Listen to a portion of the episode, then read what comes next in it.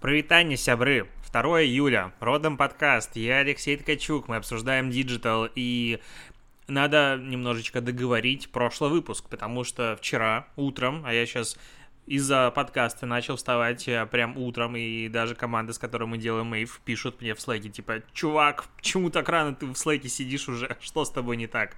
А, а рано это 8-9 утра, как ты понимаешь, для фрилансера это адски рано.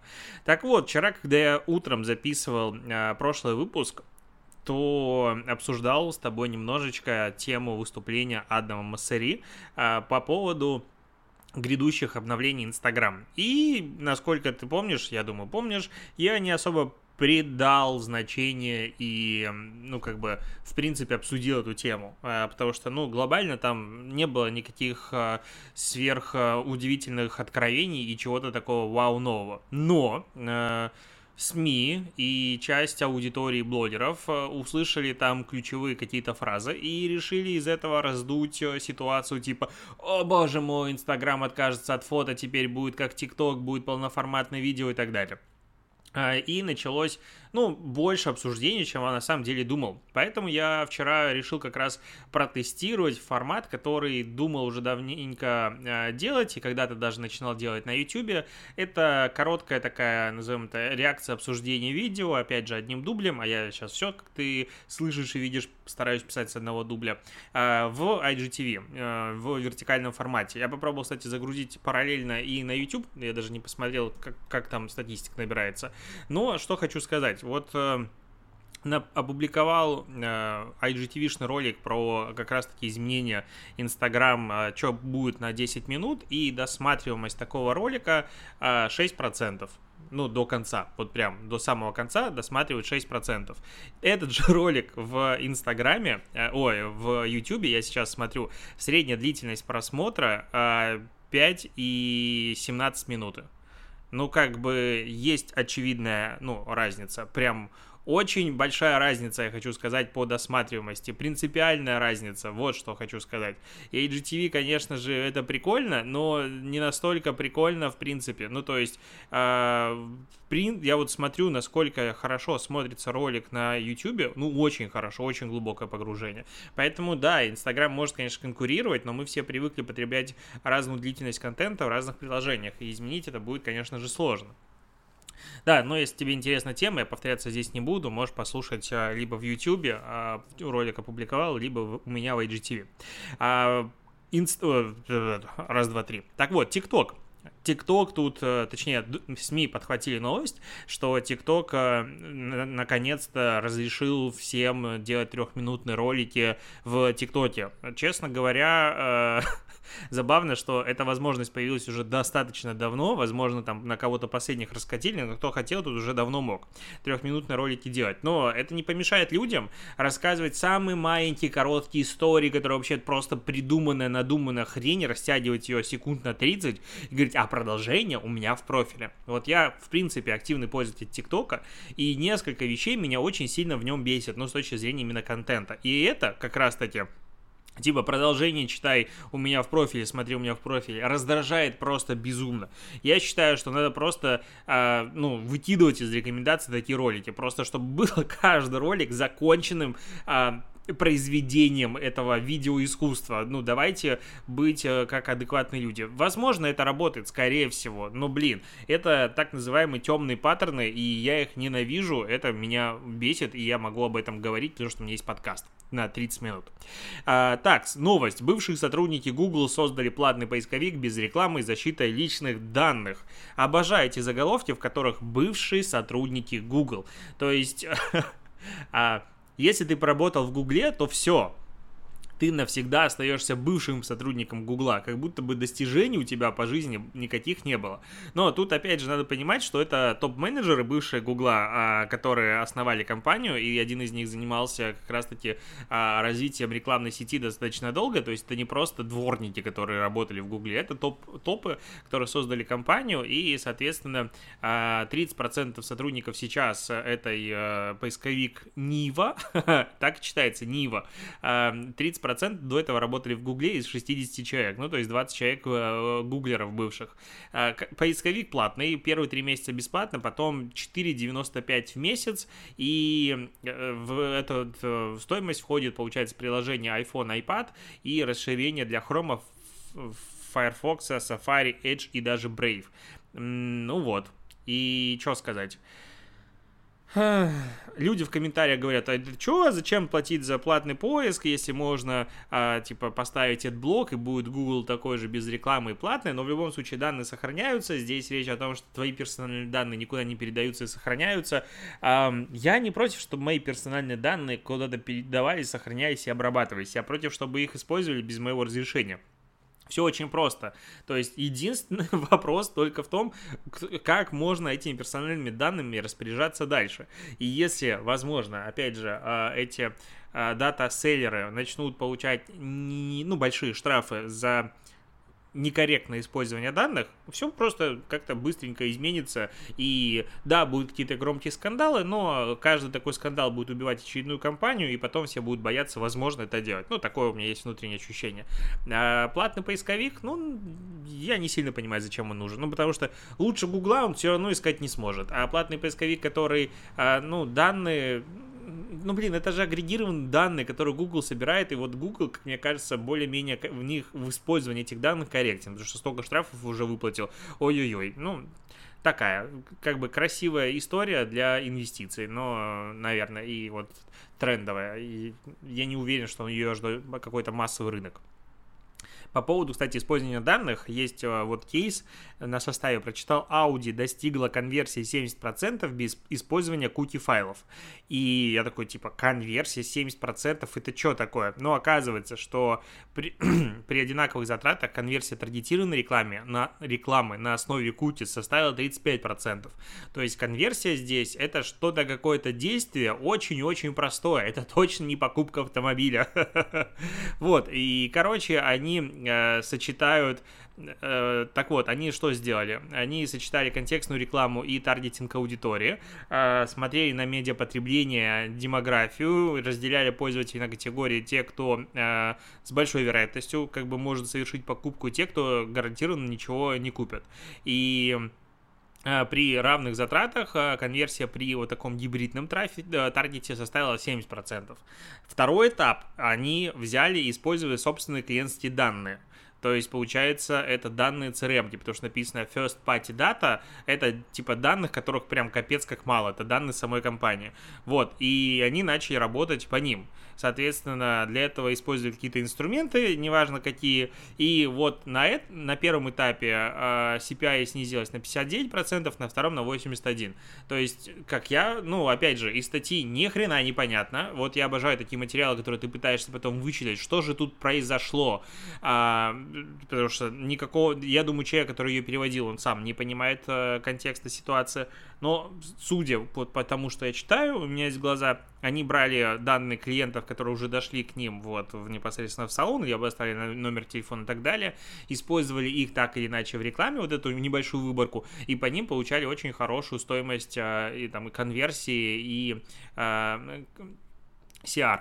Ну, ладненько об этом, ну, это история не про масштабирование, как я вижу, и то, что они без кути файлов чего-то добились, опять же, ну, для какого-нибудь Фейсбука а, они, по сути, и не нужны для рекламной сети, ты можешь внутри этим управлять и заниматься. Если мы говорим про многоканальные а, какие-то рекламные кампании, то тут уже без них не сильно у тебя что-то получится сделать. Ладненько, идем дальше. Путин подписал закон, обязывающий крупные IT-компании открывать представительство в России. Мы этот закон с тобой обсуждали, и если ты думал, что в этот раз хотя бы в этом подкасте будет без законов, ну как бы нет, как обойтись, они постоянно нас окружают. А, да, приземлили, ну как, планируют все-таки приземлить IT-компании в России, э, большие платформы, чтобы они открывали у нас здесь представительство. Хороший закон мог бы быть. Ну, то есть, глобально мог бы быть очень хороший толковый закон. Будут пользоваться им, конечно же, не во благо, это сто процентов, это мы все понимаем, но, возможно, чисто гипотетически, вот чисто гипотетически, как-то улучшится, в принципе, коммуникация компаний с бизнесом и пользователями. Ну, я утром сегодня проснулся, пошел чистить зубы, открываю, ну, достаю свой iPhone, смотрю на экран блокировки, и у меня письмо э, на почту пришло. А ваш рекламный кабинет Facebook деактивировали за нарушение правил какой-то там. Открываю этим рекламным кабинетом, я не пользовался, в принципе, практически никогда. Ну, то есть последние года два либо три там не было никакой рекламы. И вот включили. А, ну, типа, прикольно, за нарушение правил. Каких правил? Ничего не делал там. Вот, и может быть, открытие, опять же, представительства позволит, во-первых, платить напрямую Фейсбуку, ну вот, типа, брать и просто выставлять счет. Я, я вот... Э, для Мэйв впервые запустил контекстную рекламу. Я, опять же, всегда говорю, что я концентрировался только на соцсетях. А контекст прекрасно знаю, как работает, но сам не настраивал и не оплачивал а, уже достаточно давно. И вот здесь я оплатил, и там мне такие, как вам оплатить удобнее? Через там Юмани, через э, счет ИП, мы вот выставляем вам счет, пожалуйста, вообще без проблем. И все такое, такое, вау, это что, так возможно? В два клика оплатить с счета ИП вам э, денежку на контекст? Это как? То есть в Фейсбуке такого в принципе нет, почему там нет, а здесь есть. И, возможно, как бы такие открытия как раз представительств, да, их там будут и в хвост, и в гриву, чтобы удаляли контент, э, и да его и так удаляют делают, как бы, ну, come on, если сейчас э, Facebook э, попросят удалить какой-то контент, ну, не знаю, тот, тот же YouTube, у них, по сути, полноценного представительства YouTube в России нет, ну, есть рекламное представительство только, и это другое юрлицо. А все остальное, как бы тот, же Google, YouTube, это как бы компания, по сути, которая в России занимается только продажей рекламы, а не самим управлением. Поэтому это разные вещи. Но а, ролики постоянно удаляются. Тут, тут Собчак что-то очередное удалили, потому что пропаганда наркотиков и все остальное. И это классика. Поэтому глобально ничего вот с точки зрения, как мне кажется, контроля какого-то не изменится. Штрафы, возможно, будут платить быстрее и больше. Это да. А, еще новость. Опора России. Есть такая организация. Это что такое за организация? Ну, в общем, опора России. Явно на этом держится та, то, та страна, в которой мы живем. Так вот, попросила ФАС обязать сервисы-посредники раскрывать алгоритмы ранжирования и ценообразования. Эм, речь идет про маркетплейсы, которые немножечко охреневают и немножечко начинают диктовать условия. И таких э, кейсов постоянно происходит достаточно много. Вспомнить даже кейс Валберис, когда они сказали, что окей, у нас тут сейчас распродажа, поэтому у всех скидка там сколько, 25% была, да, а, а если нет, то мы тебя сейчас продавать не будем, потому что у нас на все должна быть скидка, и сами автоматом ее выставляли, и неважно, маржа у тебя позволяет такое сделать, либо нет. А, и поэтому сейчас некая организация предлагает все-таки сделать а, раскрыть ранжирование продавцов и товаров, идентификацию поставщиков, запрет необоснованного отказа в доступе, запрет паритета цен и другие. Опять же, инициатива вроде бы звучит здраво, но я сомневаюсь в ее эффективной реализации и в том, что э, такая инициатива может адекватно сработать. А, ну, потому что разные уровни понимания существующих проблем рынка. Так я это назвал. А, так, Пользователи пожаловались на сбой во ВКонтакте, не открылась лента новостей, со сообществ и другие. А, действительно, на какое-то время, вчера утром, э, ВК начал глючить немножечко, они решили проблему достаточно быстро, но э, как бы раньше, когда ВК вот падал даже ненадолго, это было главное событие интернета, а это обсуждали вообще все и везде. Сейчас о том, что вчера ВК глючил, я узнал только из новости, постфактум сегодня утром читаю. Ну, такая вот просто перемена, которые сложно не замечать. Кстати, тут же QR-коды ввели в Москве, и все перестали ходить в рестораны, точнее люди, у которых нет QR-кодов.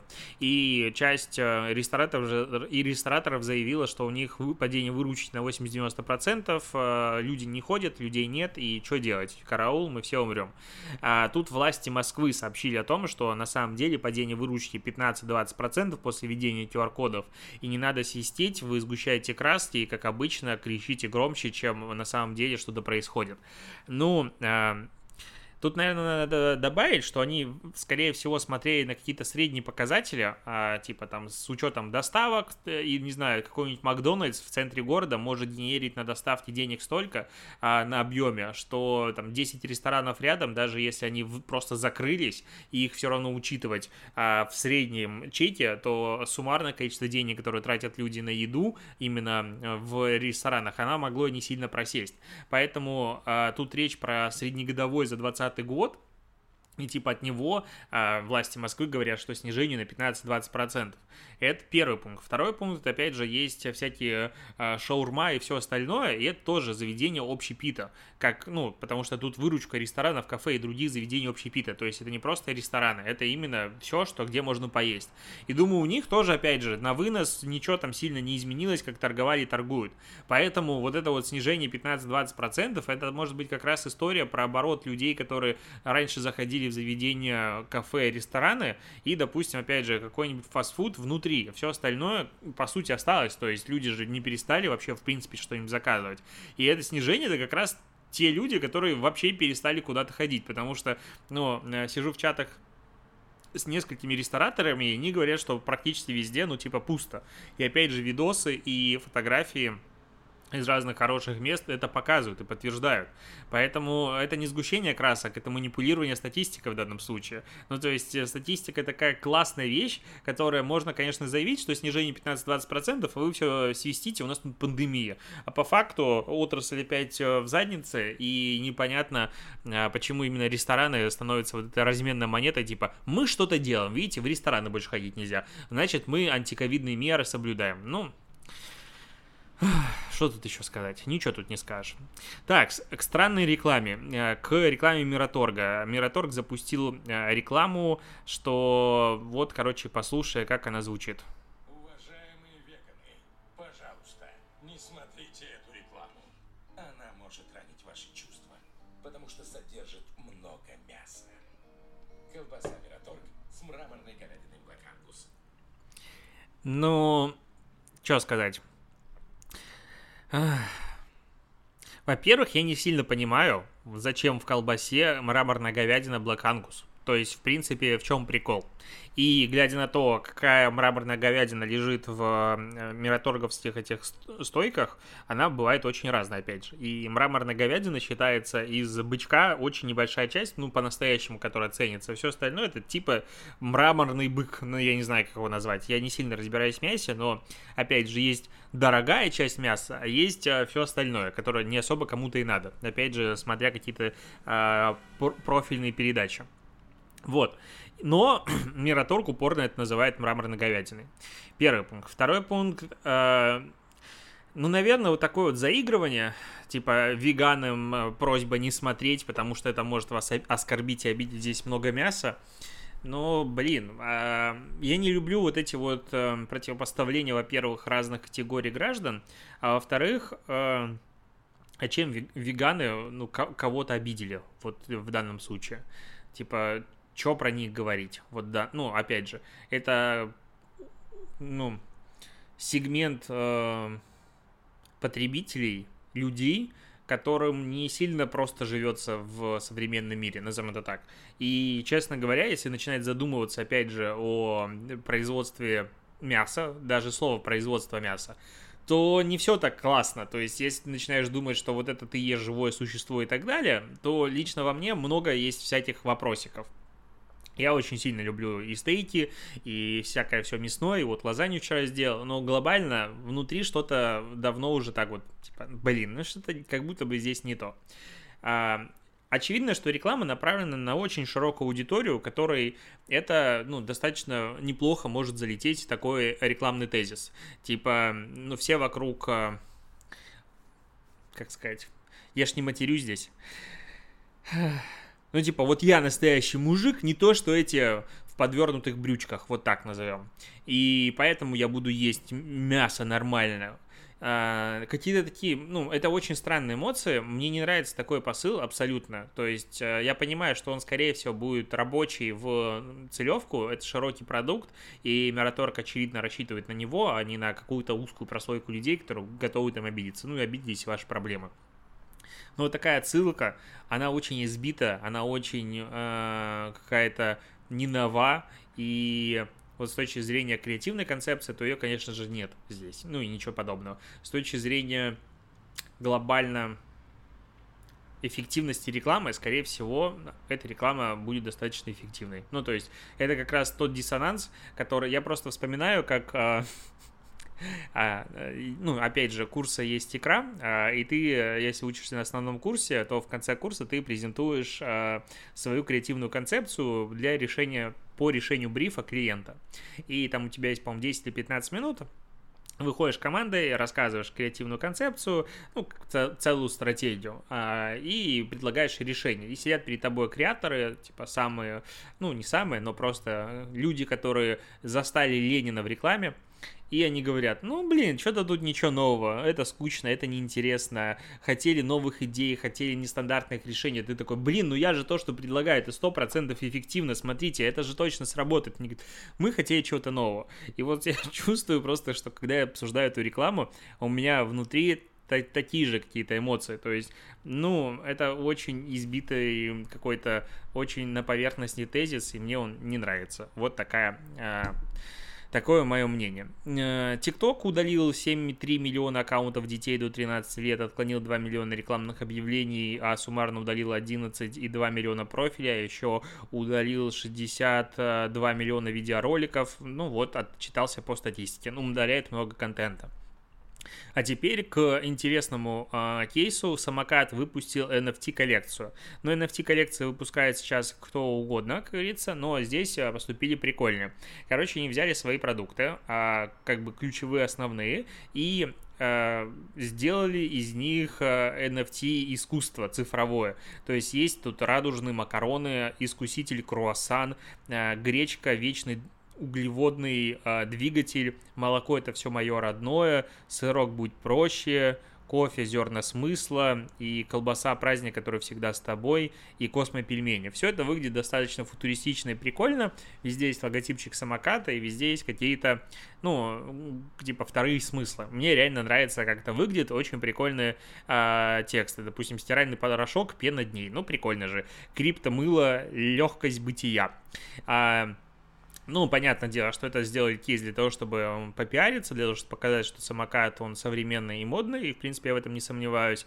И здесь интересно, что э, приобрести э, это, то есть это, обычно же компании делают NFT какую-то историю для того, чтобы выставить ее на аукцион, а здесь будет разыгрываться среди э, покупателей, кто типа сделает заказ у 900 рублей и ведет промокод нож. Вот я не сильно понимаю, зачем вводить промокод нож, но надо будет посмотреть в приложении самоката, возможно, есть об этом какие-то сторики, и а, мне об этом рассказывают. Но я прям хочу, я, честно говоря, когда я читал эту новость, думаю, блин, хочу выиграть э, этот какой-нибудь NFT искусство, чтобы потом я говорил, а у меня вот есть NFT, да, инвестирую в искусство. Такая новость. И последняя.